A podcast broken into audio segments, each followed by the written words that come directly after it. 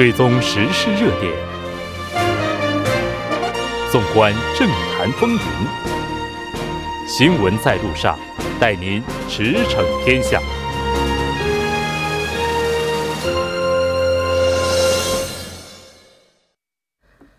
了解最新热点焦点，锁定调频一零点三新闻在路上。在我们今天第四部节目开始之前，依然是来为您介绍一下我们今天要这个告诉大家的两则公告。第一则是多情多彩 TBS 台庆二十九周年纪念公告。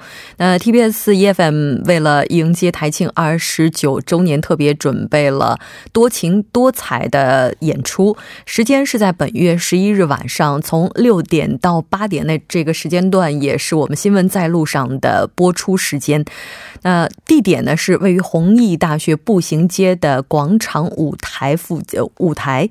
地点呢，大家可以乘坐地铁到弘毅大学站九号出口呢就可以了。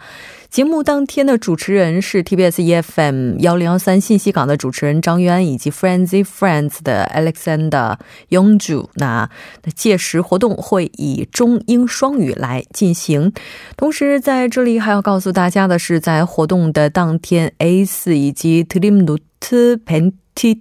Pandit，那包括 Killa Clan，那 Nata 等等 K-pop 也会在现场为大家奉上精彩的演出。也希望收音机前的听众朋友们届时能够来到现场来支持我们。那下一则公告是我们新闻在路上台庆二十九周年特别节目的公告。那我们会在本月的实时讨论会当中为大家带来在韩外国人民生篇。六月七号是外国人义务加入国民健康保险制度是否合理？六月十四号是外国人永久居住权制度频繁变更，问题根源何在？六月二十一日是外国人家庭儿童福利现住所基本权何以保障？六月二十八日，外籍务工雇佣许可制度不断引发争论，废止或保留。那当然，节目也期待您的参与。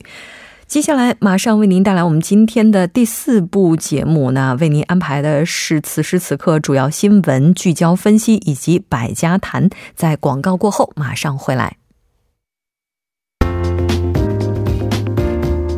您的参与，我们的动力。参与我们的节目，您可以通过手机短信的方式发送短信至井号幺零幺三，每条短信收取五十韩元的通信费用。您也可以登录我们的官网 tbs 点首尔点 kr，收听更多回放。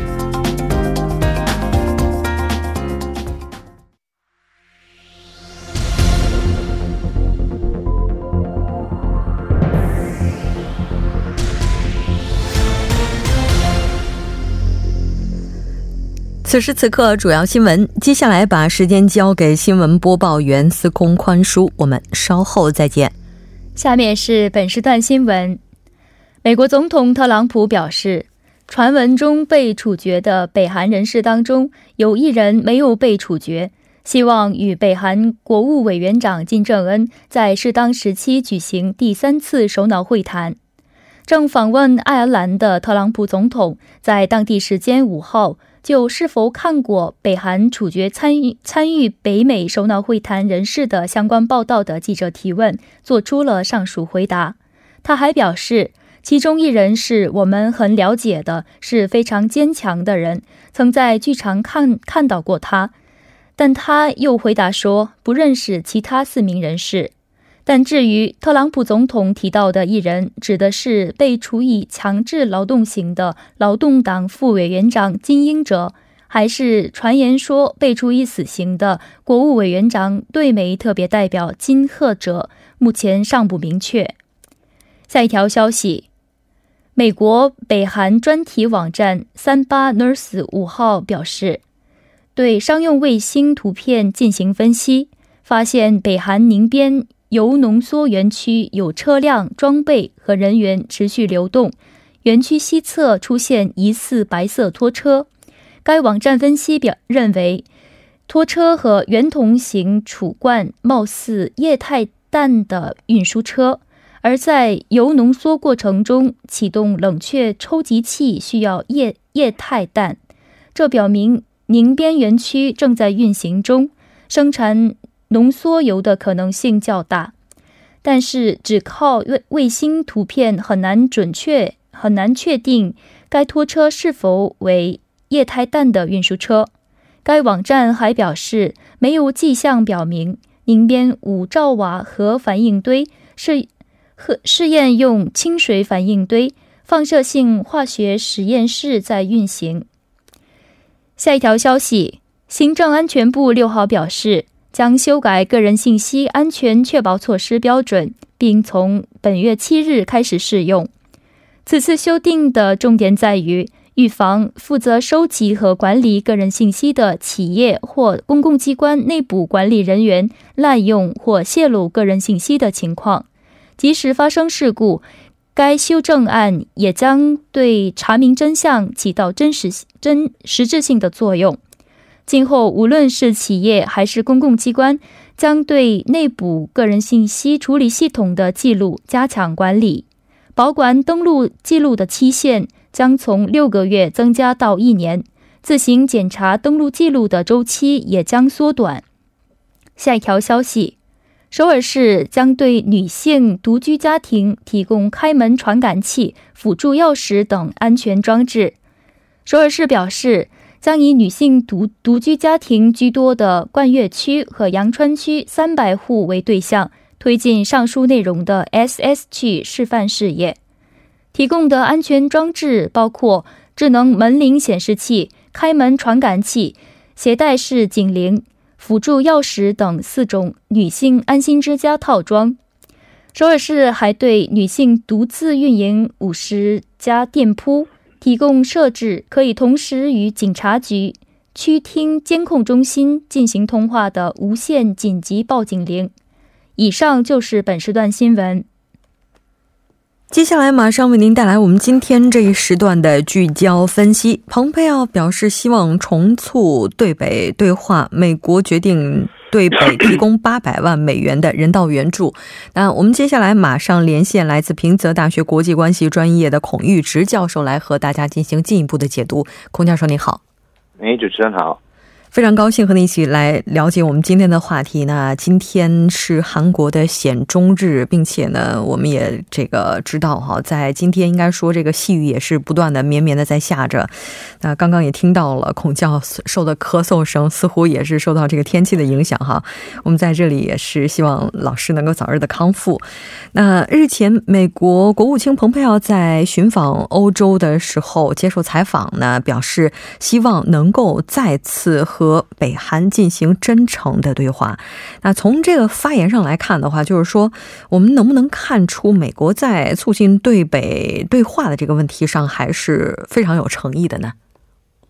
对，呃，看起来美国还没有放弃跟北韩持续电那个电对话。嗯，可是那个蓬佩奥在还是有一个前提，就是那个。北韩要完全放弃掉那个核子武器，才有机会继续电呃对话。这个前提之下要进行对话，而且在 上一这个印度太平洋战略报告报告上的北韩称为一个流氓国家，嗯，所以可以表示一个国防内领域里方面是对北韩还是采取这个强硬的态度，嗯，那一个外交领域里面。看起来比较一个比较温、比较缓和的态度。嗯，是的。美国的话，在国际舞台上，就是自从河内谈判破裂之后，哈，也是。多次的伸出了希望能够继续进行对话的手，包括在上个月美日首脑会谈的时候，那我们也看到特朗普总统也是公开的为金正恩进行辩护。那所以说现在的话，就是说从这些表现上来看的话，我们也能够，我们是不是能够做出一个判断，说美国他是时时刻刻就像他说的那样做好了，已经做好了和北韩进行对话的这样的准备呢？对，好像看起来是这样。那特朗普也在说过，他继续要希望要跟北韩对话，而且哦，他好像没有说清楚北韩的一个导弹是什么样的，只是他没故意把一些不让北韩很不太高兴这样这样子。对，但是这样会应该是特朗普方面是可能要希望会进行对话。嗯，但是我们看到蓬佩奥在欧洲巡访的时候提到北韩问题的时候，也是再次强调了说，如果北韩没有办法实现无核化的话，那这个制裁是不会解除的。那应该说也是再次强调了现在特朗普总统他的这个。整个他对北问题上的一个主张，那在这个问题上，其实我们也能够这个体会得到哈，因为毕竟这个问题的话，也是美国和北韩之间最为尖锐的、最为直接的一个矛盾所在。北韩方面目前对美国一直是大肆批判的啊，那在这样一个情况之下，蓬佩奥还发出这样的一个言论，那不知道关于美国背后的意图，教授您会怎么解读呢？也可以说是两手策略，就是一方面就采取一些强硬的态度，表表示给他一个底线，我们的底线会如此强硬。可是，一方面也还是有，如果是这种 有充足这个前提的话，就他会还有意跟北韩进行对话，就是强温强强硬跟那个缓温暖那温和的一种嗯策略来。推动那个北北韩的，就是让他们还是尽量跟北韩呃北美国要听怎么说，就是啊，就是进行对话就对了。是的，没错。那我们看到蓬佩奥，他其实在接受采访的时候呢，也是强调了，就去年新加坡首脑会谈上提到的废除这个契合问题哈。那表示这个既然双方已经达成了部分协议，那这部分应该要去执行。那对于对北制裁方面，现在的话，这个美国方面应该说他的立场是没有任何变化的，但是他也是提到了希望有机会再次能够和他们。进行真诚的对话，那这个对话的姿势，从目前来看的话，还是非常的明显的。河内在进行谈判就无果之后，有传闻就表示啊，说北韩有一些高级干部也是因此遭到了党内的肃清，那并且也是提到了两人。关于这个，现在美国方面的反应怎么样呢？是这个消息之后，好像。有好像都有那个新闻说是有指定有两到四个的的一个下场会怎么样？后来就好像没有一个都是 被证明也是真的。而刚刚特朗普说他不知道都是谁，好像有其中一个好像没有被处决，还有呃出现在某种场合，他是没有是这样这样说，就是我认为啊，这是一个好像。也不是一个很正确的报道，嗯，美国也还不不太重视这个这种报道的样子，嗯，是的。也就是说，现在关于河内谈判结束之后，关于北韩这个内部进行肃清的这个报道，它很有可能就是一个传言而已。包括美国现在的话，也是就这个问题进行了公开的一个发声。哈，北韩方面，我们看到在六幺二北美共同声明这个发布一周年的前夕，外务省发言人是对美方的立场进行了表态。那这个具体的内容是什么呢？那就是。他以他们的那个用词来看，就说是如果美国没有改变他们的算法，他们的那个对话无法进行。就是说，美国如果不不改变态度，北韩绝对不会嗯进行对话的意思。就是他要那个坚持他的立场。那这个对，就是那个河内谈判的。远凶就是美国，他是非常明确的发表这点。嗯，是的。那当然，他也是提到了一些应该说这个非常明确的表态啊，就是美国背弃了自己的义务，坚持对北敌视政策。这是目前北韩北韩方的一个观点，就是在河内谈判破裂之后，那现在北韩方面的话，应该说也是进入了一个非常紧张的状态。在北韩和美国之间就经历了这几轮隔空的博弈之后，我们看到现在半岛这方面南北之间也是再次是出现了，应该说是一个进展吧。那在昨天的时候，韩国政府是正式决定帮助北韩的婴幼儿以及孕妇等弱势群体，也就是向国际机构提供八百万美金，约合九十四亿韩元的援助。这个具体的情况是怎样的呢？就是韩国政府昨天就是正式决定通过国际组织向北韩提供一个八百万，总共八百万美元的援助啊。这个决定是在南北交流合作推进协会的会议上决定的。嗯，啊，其中四百五十万美元是提供给一个世界粮食计划署，为了让提供给了改善那个营养的这种项目啊。这个项目是一个向北韩。的九个到那个六十个军的托儿所、福利院、儿童医院等的一个幼婴婴儿啦、婴幼儿跟那个产妇啊，给他们提供一个营养的食品。那剩下的三百五十万美元是提供给联合国儿童基金会 UNICEF 啊，嗯，那个是要使用于向北韩儿童跟产妇啊，提供给一个医疗治医疗的治疗餐，那个医疗那个疗餐啊。治疗餐啊，基本药品等等，还有营养素等的方面嗯，也就是说，这八百万美金是分成两个部分来进行援助，并且呢，也是以现金，就是这个这个资金的形式，现金的形式，然后对它进行援助。那当然，我们看到说，除了。这个八百万美金的援助之外，现在韩国政府还在探讨直接对北韩进行粮食援助。那这个情况又是怎样的呢？这粮食援助跟这个援助是另外一个各个分别进行的，是嗯，是是两完全两回事啊。嗯，可是问问题是这个粮食援助计划是正在推进当中，具体时间跟规模啊、方式啊等等都是还在讨论当中。啊，也就是说，关于粮食援助这块儿的话，目前还没有一个定论，而且这部分的援助是和八百万美金没有任何关系的。这这没有关系，这个是透透过一个国际基金。嗯，也许这个跟那个美国的。是联合国的个经济制裁有关吧？嗯，那八百万美金这部分的资金援助，此前在韩国社会上也是意见相当不一的啊。那因为有的方面说出于人道主义，应该要对北韩进行援助，但有的这个意见呢，也是认为在目前南北之间的情况之下，那包括不知道这部分的援助是否能够切实的去送到需要帮助的这部分人手中，等等各种理由。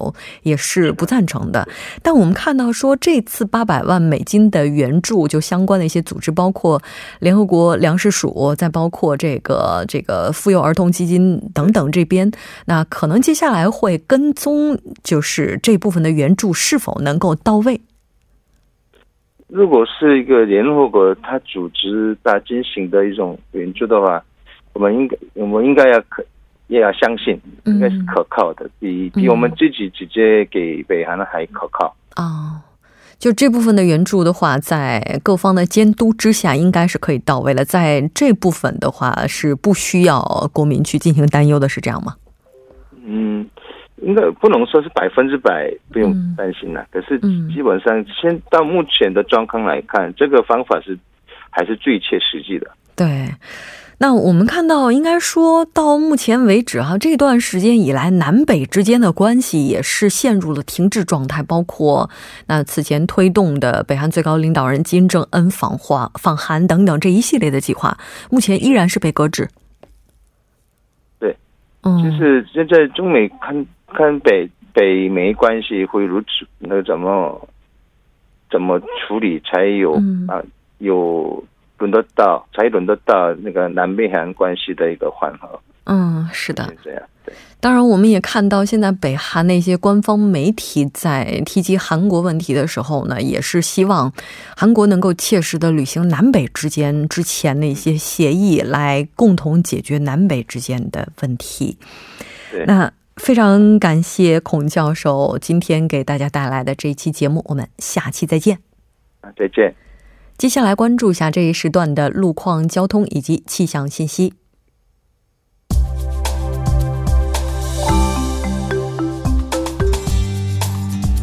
晚间七点五十分，继续为您带来这一时段的路况和天气播报。我们继续来关注目前时段首尔市的实时路况。第一条消息来自奥林匹克大路金浦方向千户大桥至奥林匹克大桥这一路段。那在不久之前呢，发生在该路段四车道上的交通事故，目前已经得到了及时的处理，路面恢复正常通行。好，下一则路况来自京釜高速公路首尔方向瑞草交叉口至盘浦交叉口以及安城分岔口附近大约一公里左右的路段。目前呢，以上两条路段都是由于行驶车辆的增多而交通停滞，请来往的车主们参考相应路段，保持安全车距，小心驾驶。好，最后我们再来关注一下天气。那从今天开始，新一轮的强降雨上线。本轮的强降雨将会陆续影响全国各地。预计明天，江原岭东和济州岛等地有大暴雨，首都圈、中西部内陆地区以及庆北东海岸等地有中到大雨，并伴有强对流天气。请公众注意防范强对流天气带来的不利影响。那这波雨水呢，也将浇灭高温天气。今天高温的范围明显缩小。那明天呢，高温过程将会基本结束。好，我们最后再来看一下城市天气预报：首尔中到大雨，十八度到二十四度。好的，以上就是今天这一时段的天气与路况信息。祝您一路顺畅，平安回家。我们明天见。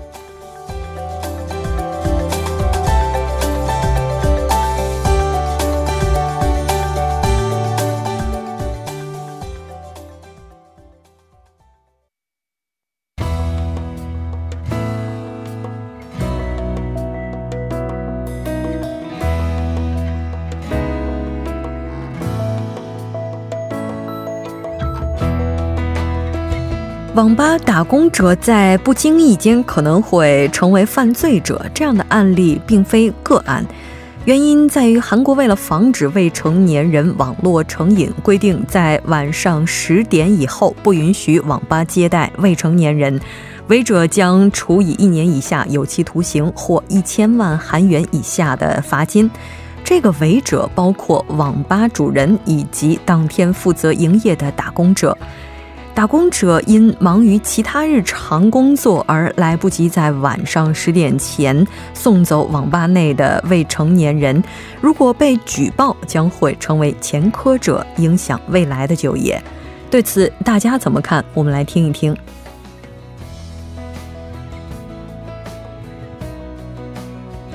大家好，我是毕业于成均馆大学新闻放送系的程月。今天我看到这则新闻以后啊，心情十分复杂。虽然从结果上看，这位打工的大学生因为忙于处理其他工作而疏忽了网吧里还有未成年人，但是我认为不能把所有的责任都归咎于他的身上。首先呢，很多网吧会把过多的工作交给打工的学生，这使他们没有办法顾及到所有事情。其次，未成年人在网吧一直停留到深夜是他们自己的意志，而且很多未成年人其实有意识的在利用法律的漏洞。最后，考虑到这位大学生自身的经济状况，又是初犯，应该根据具体情况从轻处理。希望这件事情能够得到妥善处理，不要给这位学生的未来造成某些影响吧。也希望有关部门能够堵上法律漏洞，避免这类事情再次发生。